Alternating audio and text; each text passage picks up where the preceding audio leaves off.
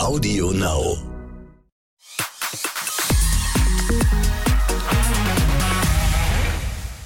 Hi, herzlich willkommen zu einer ganz besonderen Folge vom Exklusiv-Podcast. Es geht um Mariah Carey und äh, nach Halloween geht ja quasi direkt die Vorweihnachtszeit los, zumindest äh, wenn es nach Riccardo Simonetti und Mariah Carey geht.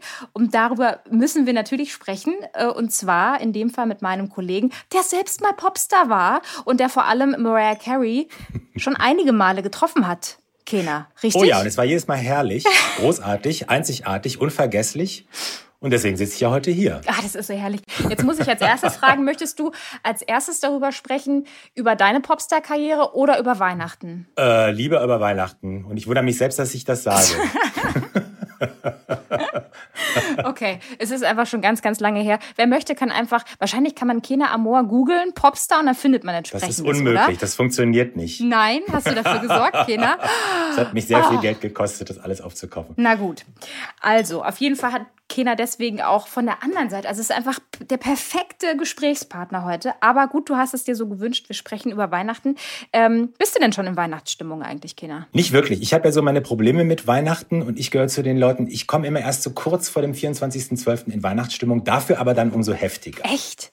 Woran liegt's? Was ist dein Problem mit Weihnachten? Ich bin irgendwie so der Grinch. Also mich nervt dieses betuliche, ich bin ja eher so der Partytyp und so dieses zu Hause rumsitzen und besinnlich sein, das finde ich irgendwie anstrengend. Krass. Also ja bei mir zu 100 Prozent anders. Ich fange zwar nicht am 1.11. schon an mit Dekorieren, sondern tatsächlich meistens so erster Advent, vielleicht irgendwie ein Wochenende vorher oder so. Aber das ist ja crazy. Du trinkst ja auch keinen Glühwein. Mm, trinke keinen Glühwein, sondern Kinderpunsch, das stimmt. Aber einmal in der Vorweihnachtszeit trinke ich, wie heißt denn das andere, das mit dem Zucker drin? Äh, ich stehe gerade auf der Leitung. Ich kenne nur, da ist ja überall Zucker drin. Wo man so einen Zuckerhut rein... Ach, Feuerzangenbowle, ja, natürlich. Feuerzangenbowle. Ja, klar, oh Gott. Das ist es. Genau, wo man so einen so einen Zuckerhut und dann wird man dann, dann wird er angezündet und so Spirenzchen. Ja, Sowas herrlich, finde ich wunderbar. gut. Ja. Das ist ja auch noch maximal süß. Also nicht, dass Glühwein jetzt nicht maximal süß wäre, aber das ist gefühlt immer noch ein bisschen mehr süß. Und davon, davon trinke ich schon auch ein. Dann so Werden pro wir Saison. einig. Ja, also, wir haben ja eben gerade schon ein bisschen gehört, ähm, All I Want for Christmas is You. Das ist für mich tatsächlich Weihnachten und das habe ich eben schon erwähnt, fängt so um den ersten Advent an. Da kann ich den Song dann tatsächlich gerne täglich hören und in Dauerschleife überhaupt gar kein Problem. Und das Faszinierende ist, ich habe den Song nie über. Ne? Also man, ich habe das so bei ganz vielen anderen Songs, die ich dann einfach irgendwann nicht mehr hören kann.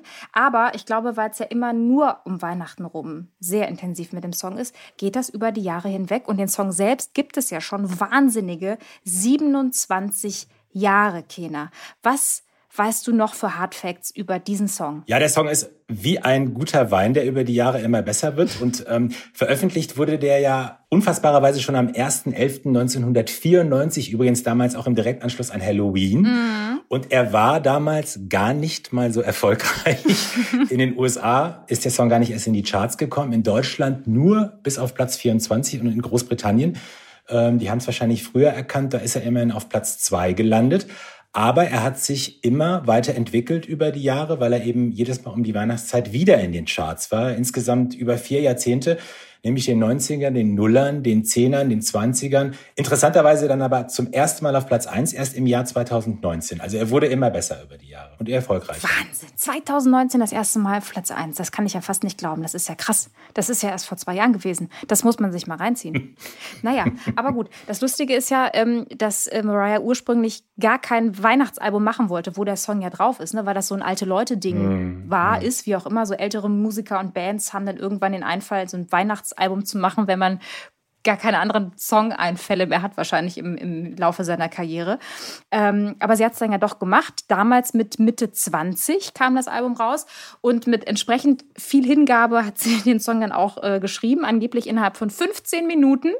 Für 15 Minuten Arbeit, der dann ja am Ende doch ganz schön viel Kohle eingebracht hat. Ähm, was glaubst du, macht denn diesen Song, trotzdem Mariah den relativ schnell geschrieben hat und der eine oder andere würde sagen, ist jetzt auch nicht so das musikalische Highlight. Ich sehe das natürlich anders.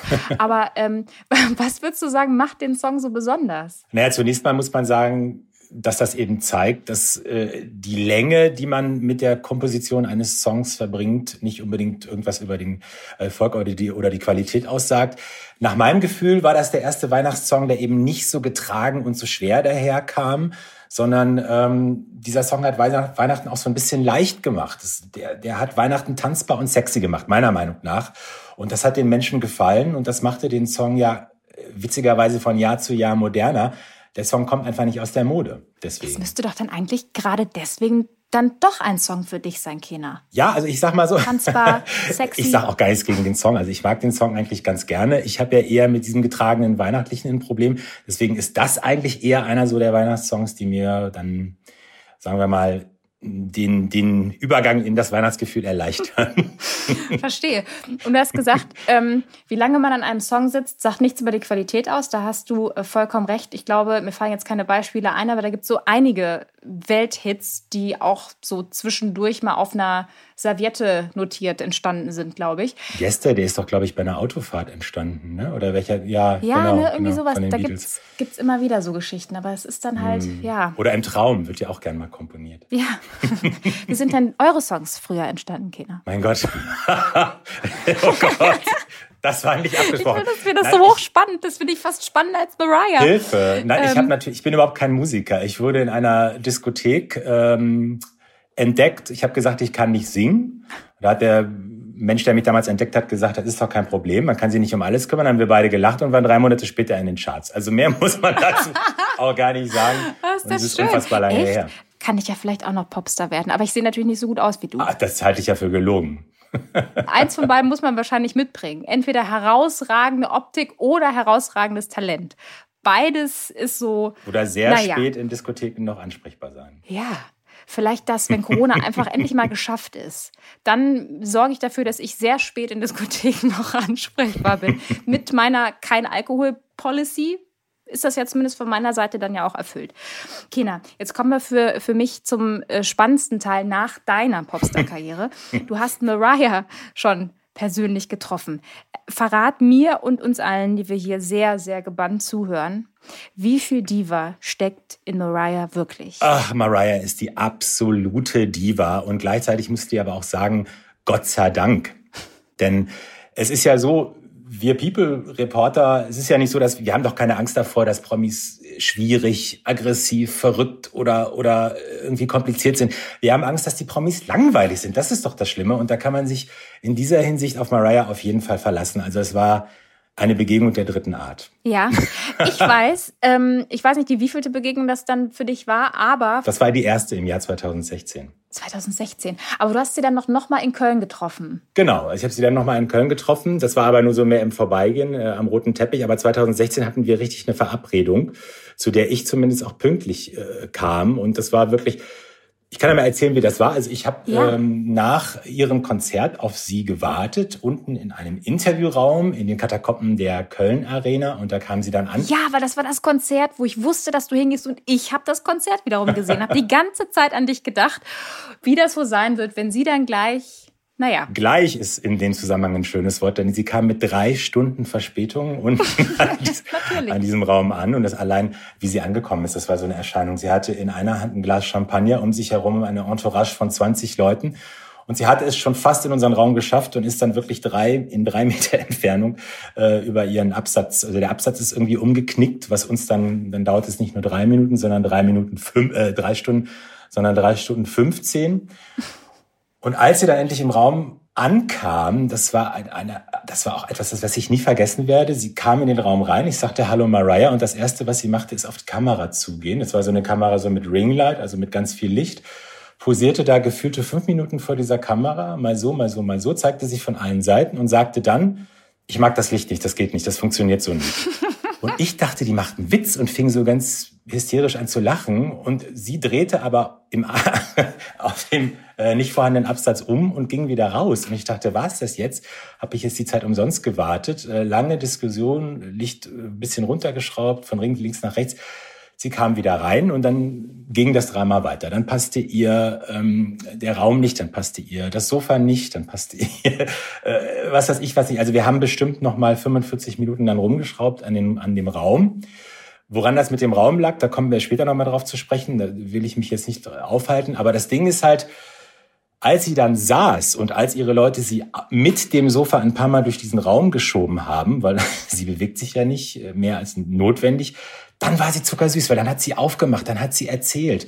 Dann hat sie erzählt von ihrer Verlobung, damals noch mit dem Milliardär James Packer, mit dem sich nach der verflixten siebten Woche auch schon wieder getrennt hatte.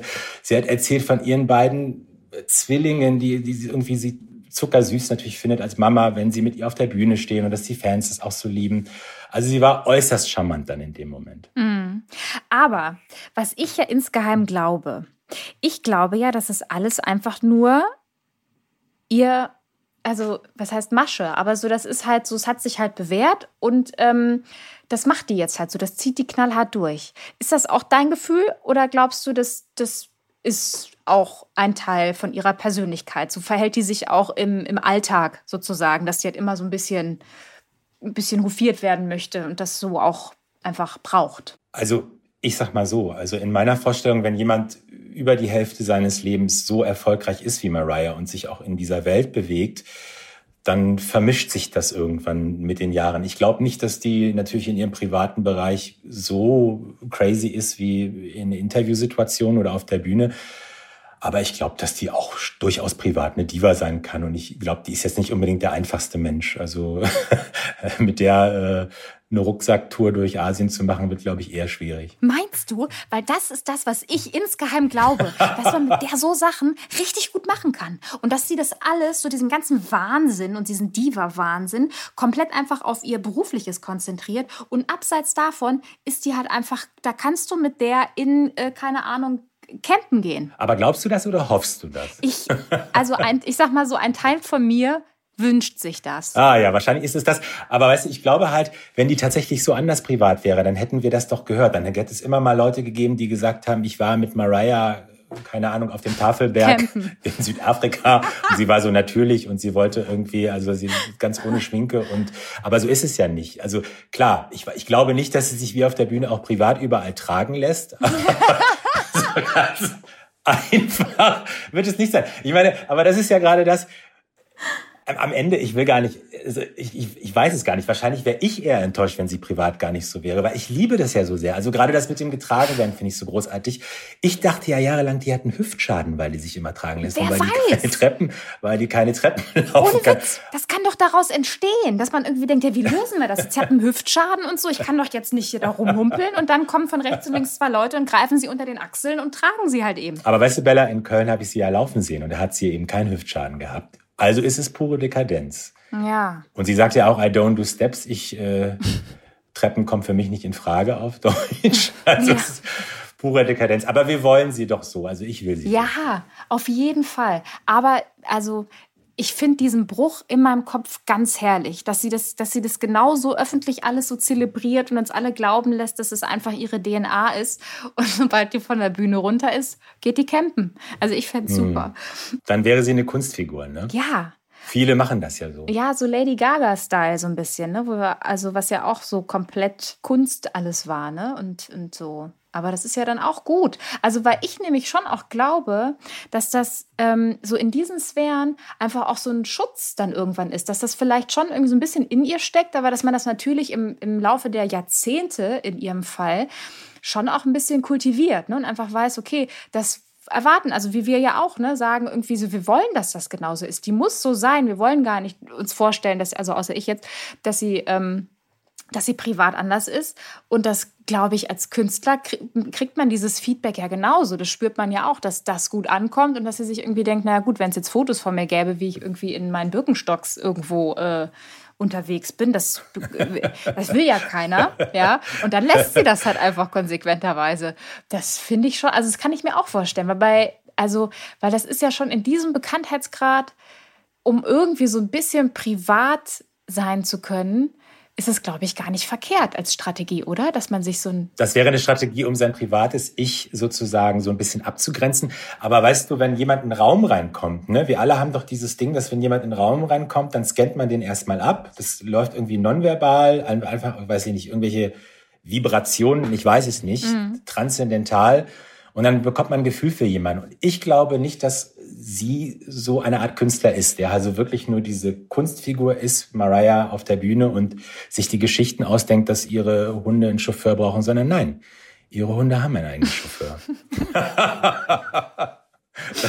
oh, das, ist, das ist wirklich schön. Ich würde gerne mal, das habe ich bei, bei unserer Folge, ähm, wo wir über Heidi Klum beziehungsweise über die Kaulitz-Brüder eigentlich gesprochen haben, äh, mit David Mutjerat, unserem Kollegen. Da habe ich auch gesagt, ich würde so gerne mal eine Woche bei denen einziehen, um einfach mal zu verstehen, hm. wie die so ticken. Ne? Also ob die wirklich so, so symbiotisch zu dritt miteinander sind. Und bei Mariah Carey würde ich auch gerne mal so eine Woche hospitieren ja, einfach, um das alles äh, rauszufinden. Ist schon spannend irgendwie, muss man einfach sagen. Ja. Wir müssen uns mal undercover als keine Ahnung, Hundechauffeur vielleicht einfach bewerben. Ich meine, der werden ja immer Milliarden über Milliarden, naja gut, wollen wir mal nicht durchdrehen, Millionen angeboten, um genau das zu machen, nämlich ihr Leben mal mit Kameras zu durchleuchten. Aber das hat eben eine Mariah Carey dann eben auch nicht nötig. Die braucht das Geld einfach nicht, ne? um da so eine, so eine ja. Real-Life- äh, Serie draus zu machen. Das stimmt. Aber es ist ja so, die Mariah ist ja einfach, ähm, ist ja unfassbar talentiert. Ich liebe ihre Stimme schon seit ich in der Grundschule bin. Und trotzdem verbinden die meisten sie ja mit diesem Weihnachtssong. Ne? Und jetzt habe ich mich gefragt, findet die das cool? Also sieht die das quasi pragmatisch? Oder glaubst du, das ist, dass sie das ein Stück weit auch frustrierend findet? Dass sie quasi die Weihnachts-Mariah ist? Ach, ich glaube, das ist eine Mischung aus beiden. Also die hat halt irgendwann erkannt, okay, wenn, äh, wenn die Weihnachten von mir wollen, dann kriegen die Weihnachten. Und ich muss sagen, wenn, wenn für meinen Weihnachtssong, also wenn ich mit meinem Weihnachtssong 60 Millionen verdienen würde, dann würde ich Weihnachten wahrscheinlich auch noch mehr mögen. 60 Millionen ist einfach auch, was ist das für eine was ist das für eine Summe? Wo kommt die eigentlich her, Kina? Also allein seit 2017 nur mit Lizenzgebühren. Das muss man sich mal vorstellen. Also die hat ausgesorgt, nicht nur für sich, sondern auch für ihre Kinder. Und äh, das ist einfach, das sind einfach Summen, das kann man sich irgendwann gar nicht mehr vorstellen. Aber das liegt auch einfach daran, weil dieser Song ganz im Gegensatz zu so ziemlich allen anderen Songs aller Zeiten eben über die Jahre immer erfolgreicher geworden ist. Ja, und wahrscheinlich hast du total recht mit deiner Theorie, dass man mit Weihnachten eher so was Betuliches, so was sehr Ruhiges, ne, Besinnliches irgendwie verbindet. Und dass sie da tatsächlich vielleicht sogar ein Stück weit ihrer Zeit voraus war, dass sie so einen total, also wie du es ja auch genannt hast, tanzbaren Song plötzlich rausgebracht hat, der hm. damals ja einfach zu viel für die Leute war. Ne? Es hat dementsprechend haben das gar nicht so viele gehört und jetzt äh, wandelt sich auch so ein bisschen irgendwie Weihnachten vielleicht auch, ne? dass man eben irgendwie das Partys und Feiern irgendwie mehr akzeptiert ist und irgendwie mehr passt sozusagen ins Bild. Und dann passt natürlich auch so ein, so ein cooler Song. Also, ich lieb's einfach. Man darf auch nicht den Faktor Glück unterschätzen. Ähm, ich glaube gar nicht, dass die da so geplant rangegangen ist und gesagt hat, ich mache jetzt mal einen tanzbaren Weihnachtssong, weil das wird in Zukunft sich irgendwie so entwickeln, sondern die hat einfach, ja, wie sie selber sagt, das in kürzester Zeit mal eben so runtergesungen. Mhm. Und ähm, das war dann eben, das hat sich dann ja auch über vier Jahrzehnte eben zu diesem Knaller entwickelt, der, der er heute ist. Mhm. Und sie hat ja auch ähm, alles andere mitgenommen. Ne? Also es scheint ihr tatsächlich so ein Stück weit, scheint sie das ja auch pragmatisch zu sehen, weil eben die Kasse klingelt ne? und hat, äh, keine Ahnung, äh, es gab Animationsfilme, Bücher, diverse Neuauflagen von dem Song. Super viele Künstler haben den Song gecovert. Also so, also eine gute Geschäftsfrau scheint sie dann doch auch zu sein, oder? Wie, wie fühlt sich das für dich an? Naja, die ist ja schon so unfassbar lange im Geschäft und sie vermarktet sich einfach mittlerweile perfekt. Also die vermarktet ihre Familie, ihre Zwillinge auf Instagram. Sie, mittlerweile bewirbt sie Bitcoins und Kryptowährung die ist einfach nicht doof. Und man darf auch nicht vergessen, dass die ja ein Riesenteam im Hintergrund hat, eine ganze Firma im Hintergrund hat, äh, die sie betreut, die sich um die Vermarktung kümmert, um das Image kümmert, wo Strategien entwickelt werden. Also wir reden hier von 100 äh, Menschen, also eher geschätzt mehr.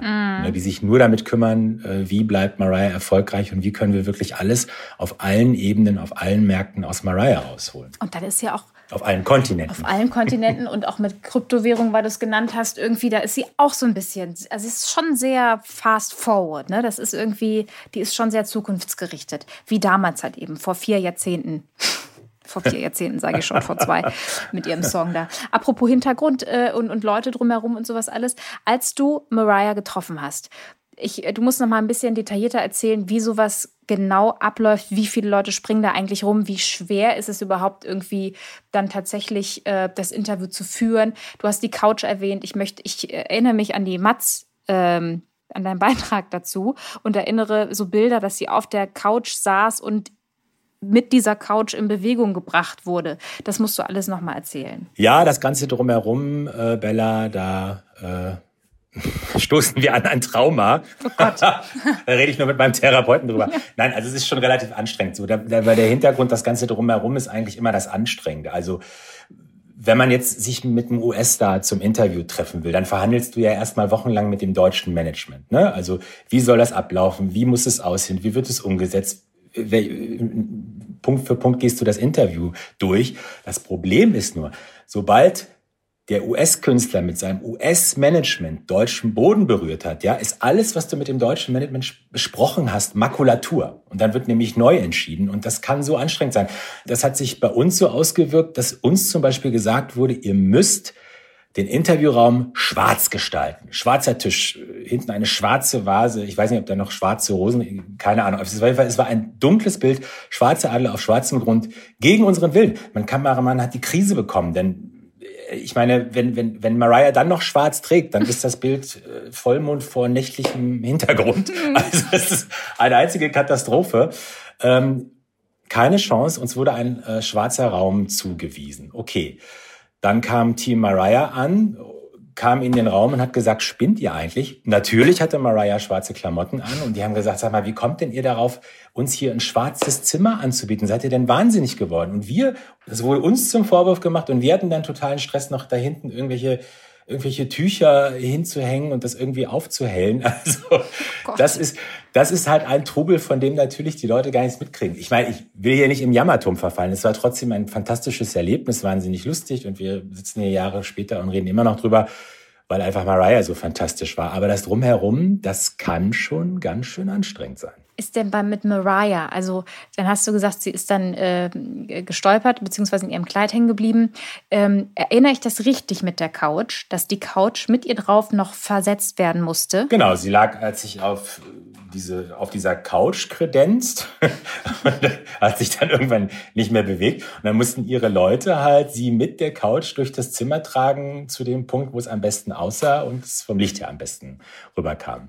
Was ich natürlich geliebt habe, weil das Teil meines Films natürlich Ja, eben. Also das sind ja die geilen Sachen. Das ist ja genau das, was das du meinst. Die guten, das sind die guten Sachen. Immer, ja, ne? was wir dann auch wollen sozusagen, was man ja auch erwartet, wenn man Mariah trifft und irgendwie, ne, man moderiert irgendwie einen Film zu Mariah Carey an, dann erwartet man genau diese Bilder. Und genau aus dem Grund genau, genau. glaube ich, dass sie das, das ist doch, also ich meine, oder ist das immer wegen der Klamotten, in die sie sich reinnehmen lässt, dass es dann einfach nicht anders geht. Wenn sie liegt, dann liegt sie. Und dann ist es einfach ökonomischer einfach, dass sie einfach wahnsinnig ökonomisch ist und wir alle begreifen es nicht. Dass es einfach viel zeitaufwendiger wäre, wenn sie sich jedes Mal aufsetzen würde, man würde die Couch verschieben, sie wird, sie wird sich wieder hinlegen, dass es einfach viel einfacher ist, wenn sie durch die Gegend geschleppt wird. Naja, ihre Leute wissen ja ganz genau, wie sie rüberkommen will und sie sieht sich ja in der Situation nicht selbst. Also von daher macht es schon Sinn, wenn die Leute sie so schieben in mm. die Richtung, wie sie wissen, dass sie es will. Ne? Also mm. die mhm. sind ja alle eingeübt ohne Ende. Ja. Und ähm, normalerweise ist es ja auch umgekehrt. Normalerweise kommst du ja als Reporter in einen Raum rein, der sozusagen von Mariahs Leuten schon äh, ausgeleuchtet und äh, was weiß ich wie äh, schon durchgestylt wurde. Das war ja in diesem Falle umgekehrt, weil es irgendwie nicht anders ging. Mm. Wir uns, wir leichtsinnigerweise dem deutschen Management geglaubt haben. und es ja. ist ja in der Tat gar nicht so häufig, gerade bei so Leuten in dem Kaliber, ne, dass die auch überhaupt ein eigenes Team zulassen. Oft haben die dann ihr eigenes Team dabei und man kann genau. dann quasi die Fragen stellen in einem fertig perfekt ausgeleuchteten Raum. Und äh, man kriegt dann das Material hinterher, ne, dass man das selber machen darf und sich damit natürlich auch schön in die Nesseln setzen kann, das ist dann gar nicht so häufig der Fall tatsächlich. Das erinnert mich auch so ein bisschen an Lenny Kravitz, den ich in Paris getroffen habe, wo dann immer der Manager auch irgendwie, es hat auch gefühlt Stunden gedauert, ähm, Lenny saß da einfach und dann hat er immer quasi in die Kamera, äh, in das Bild reingeguckt und meinte, nee, das geht noch nicht und so, nur noch hier, ein bisschen da und so. Und dann ist man die ganze Zeit am Rumjustieren und hofft einfach, das ist dann immer meine Sorge, dass der, dass der Promi nicht die Lust dran verliert. Also, dass der über den Zeitraum, wo das Bild immer wieder noch nachjustiert werden muss, nicht irgendwann einfach denkt, so Leute, eine Frage, jetzt reicht's. Also es ging das von Lenny aus oder von seinen Leuten, dass er da immer weiterhin nachjustiert werden musste? Ja, also Lenny hat sich da gar nicht wirklich zu geäußert. Der hat das dann einfach so, also der hat so da gesessen Äh, mein Eindruck war aber schon, dass das so, dass das schon, also die Absprache war, ne? Lenny saß da ja schon und das war alles, mhm. die waren alle in, in Hörweite miteinander und so. Das, ähm, dass das einfach so da auch eine einstudierte Choreografie am Ende ist, ne? Dass irgendwie Lenny klar ist und weiß, wie er rüberkommen möchte, wie er aussehen möchte, was nicht irgendwie sein soll, sozusagen, und dass das Management dann die Aufgabe übernimmt, dann ja immer wieder nochmal zu sagen, nee, ist immer noch nicht korrekt. Ihr müsst leider nochmal äh, hier dran schrauben und da dran schrauben. Sie sind sich alle ähnlicher, als man denkt. Ja. ja, aber weißt du was? Die Mariah ähm, hat ja jetzt einen neuen Song rausgebracht. Wieder ein Weihnachtssong. Hast du den schon gehört, äh, Kena? Ich habe den gehört. Ich habe den gehört. Ich habe auch reingehört. Sag du zuerst, wie ist er? Also, ich sag's dir ganz ehrlich. Also, ich glaube, das ist nicht äh, kein guter Nachfolger. Also, ich glaube nicht, dass der Song einen solchen Erfolg haben wird ähm, weil eben genau, der hat eben genau das, was jetzt so ein traditioneller Weihnachtssong halt hat. Ne? Der ist getragen, der kommt eher schmalzig daher und der ist eben nicht sexy und tanzbar. Und deswegen, also mir gefällt er nicht, aber ich bin ja, wie gesagt, bis kurz vor dem 24. Dezember der Weihnachtsgrinch und ich kann mich auch täuschen. und deswegen musst du das jetzt auch sagen, dass er dir nicht gefällt. Aber ich muss sagen, mich hat er auch nicht gecatcht. Kann aber sein, dass das so ein Grower ist. Weißt du, so ein Song, der halt auch am Ende über die Jahrzehnte wir wollen ja gar nicht jetzt Druck machen. Vielleicht ist er in 30 Jahren einfach der letzte Hot Shit auf jeder Weihnachtsparty. Ein bisschen geremixed. Der ist so unzugänglich. Aber gut, wenn man ihn da vielleicht 47 Mal gehört hat, dann öffnet sich da vielleicht doch irgendwie was. Ich weiß es nicht. Kann mich auch täuschen. ja, ich, ich frage mich bei so einem Song, wenn man so eine Historie hat wie Mariah mit All I Want for Christmas is You, wenn man diesen Song dann eingesungen hat, den Text geschrieben hat, das produziert hat und sowas, also und dann hört, wie kann es dann sein, dass man denkt, yo, den bringen wir raus. Also, da hätte ich jetzt gedacht, man muss da, also das, ich, ich bin auch, ich bin nicht so ganz zufrieden mit dem Song. Ich würde den gerne nochmal zurückgehen lassen. Man ist so irritiert, weil der halt so anders klingt. Ne? Ja. Ne? Also man hat nicht das Gefühl, dass sie jetzt dieses Erfolgsrezept nochmal wiederholt. Ja, und das hätte das ich gut Das ist, glaube ich, das Irritierende. Ja. Ich eigentlich auch.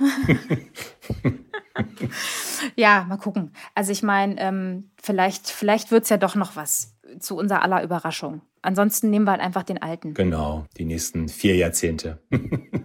Wollte ich gerade sagen, der hat schon so lange gehalten. Der hält auch noch eine Weile, genau. Behalten wir einfach. Ja. Aber es ist ja so, ne, das ist so ein bisschen ähm, in, aus deiner Richtung, könnte auch dein Konzept sein. Ich habe von so einer Bar in Texas gelesen, ähm, die Mariah Carey-Verbot verhängt hat. Vor dem 1. Dezember komplett verboten der Song und danach maximal einmal am Tag. Ja gut, das sind natürlich die Leute, die ähm, bei so Weihnachtssongs äh, die, die, die Krise kriegen und die der Song einfach nervt. Also so schlimm ist es bei mir ja nicht, aber es gibt eben Leute, denen geht es so und die haben jetzt halt eine Kneipe. Also ich kann das durchaus verstehen. die haben jetzt eine Kneipe, genau. Und die anderen müssen sich halt die Ohren zuhalten. Geht halt nicht anders. Es ist halt, ich suche halt eine Kneipe, die Last Christmas verbietet. Das wäre ja. mir zuträglich. Oh, da also ich auch Probleme da, mit. Da wäre ich Stammkunde. Das ist so ein Song, den kann ich maximal am 24., aber auch nur einmal. Ja, ja, es geht mir ähnlich. Also das macht, der, dieser Song macht mich wirklich wahnsinnig. Also da ist ja Mariah's Song gar nichts dagegen. Sehr angenehm. Ach, ja, gibt es denn auch einen Song, den du magst? Ein Weihnachtssong, außer der von Mariah, der so okay geht? Oh Gott, jetzt hast du mich aber auf dem falschen, falschen Fuß erwischt. Was mag ich habt denn? Habt ihr nicht vielleicht, und damit schließt sich der Kreis, Kena, habt ihr nicht vielleicht auch, also du als Popstar, ähm, nicht auch vielleicht einen Weihnachtssong gehabt? Ja, wir sind ja nach zwei wahnsinnig großen Hits in eine Schaffenskrise geraten und ich habe mich dann entschlossen, zum Fernsehen zu gehen. Deswegen haben wir da nicht weiter darüber nachgedacht. Okay. Ja, verstehe. Mist. Aber vielleicht ist das jetzt genau der Punkt, wo einfach, wo man merkt, hey, von Mariah kommt nichts entsprechendes, dass ihr vielleicht einfach nochmal euch nachts in der Kneipe dann trefft äh, nicht im Club unbedingt, sondern in der Kneipe und dann einfach den nächsten Weihnachtshit schreibt, Kinder. Das fände ich gut. Ich finde, so sollten wir verbleiben. Ja, ich muss mal gucken, wo die beiden Produzenten abgeblieben sind. Also die sind irgendwann in New York verschollen, aber ich kann ja mal schauen. Es gibt ja über soziale Medien kann ich sie immer finden und dann kann ich das Projekt dann mit denen besprechen. Ja, das finde ich super. Ich finde auch gut, dass du jetzt schon direkt googelst und das einfach auch direkt angehst, Kena. So kennen wir dich, so schätzen wir dich. Ich finde es super. Kena, schön, dass du da warst. Ich freue mich sehr. Mir hat es riesen Spaß gemacht und ich bin auch jetzt durchaus ein bisschen in Weihnachtsstimmung gekommen, Bella. Guck mal. Ach, Mensch. Ihr zu Hause vielleicht auch, vielleicht in ein paar Wochen mal sehen. Ähm, auf jeden Fall hoffe ich, dass ihr auch Spaß hattet beim Zuhören. Ähm, nächste Woche, jeden Samstag gibt es einen frischen Podcast. Abonniert uns gerne, dann verpasst ihr auch keine Folge. Und ich sag Tschüss, bis nächste Woche. Tschüss.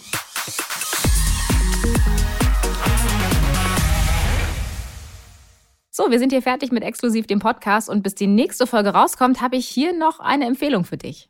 Hallo ihr Lieben, hier kommt ein neuer Podcast vom Crime Team Berlin, Crime and the City. Das Crime Team, das sind wir, Franka und Samina. Hi. Wir sind beide Reporterinnen und Redakteurinnen in Berlin und äh, unser Schwerpunkt sind Kriminalfälle. Genau, ich bin die Reporterin vor Ort sei es ein Mord, ein Überfall oder sonstiges. Äh, ich fahre raus, berichte tagesaktuell, drehe auch mal längere Polizeigeschichten oder längere Fälle. Und Samina ist unsere Gerichtsreporterin. Genau. Ich sitze viel in Gerichtsprozessen, in spannenden und wir machen diesen Podcast jetzt, um euch einen äh, spannenden Einblick in unseren Arbeitsalltag zu ermöglichen und euch ein bisschen näher an die Kriminalgeschichten in Berlin ranzuführen. Wir können euch auf jeden Fall versprechen, so nah ran wie mit uns kommt ihr sonst nirgendwo. Absolut. Den Podcast könnt ihr euch immer zum Wochenende anhören, jeden Freitag bei Audio Now und allen anderen Plattformen. Audio Now.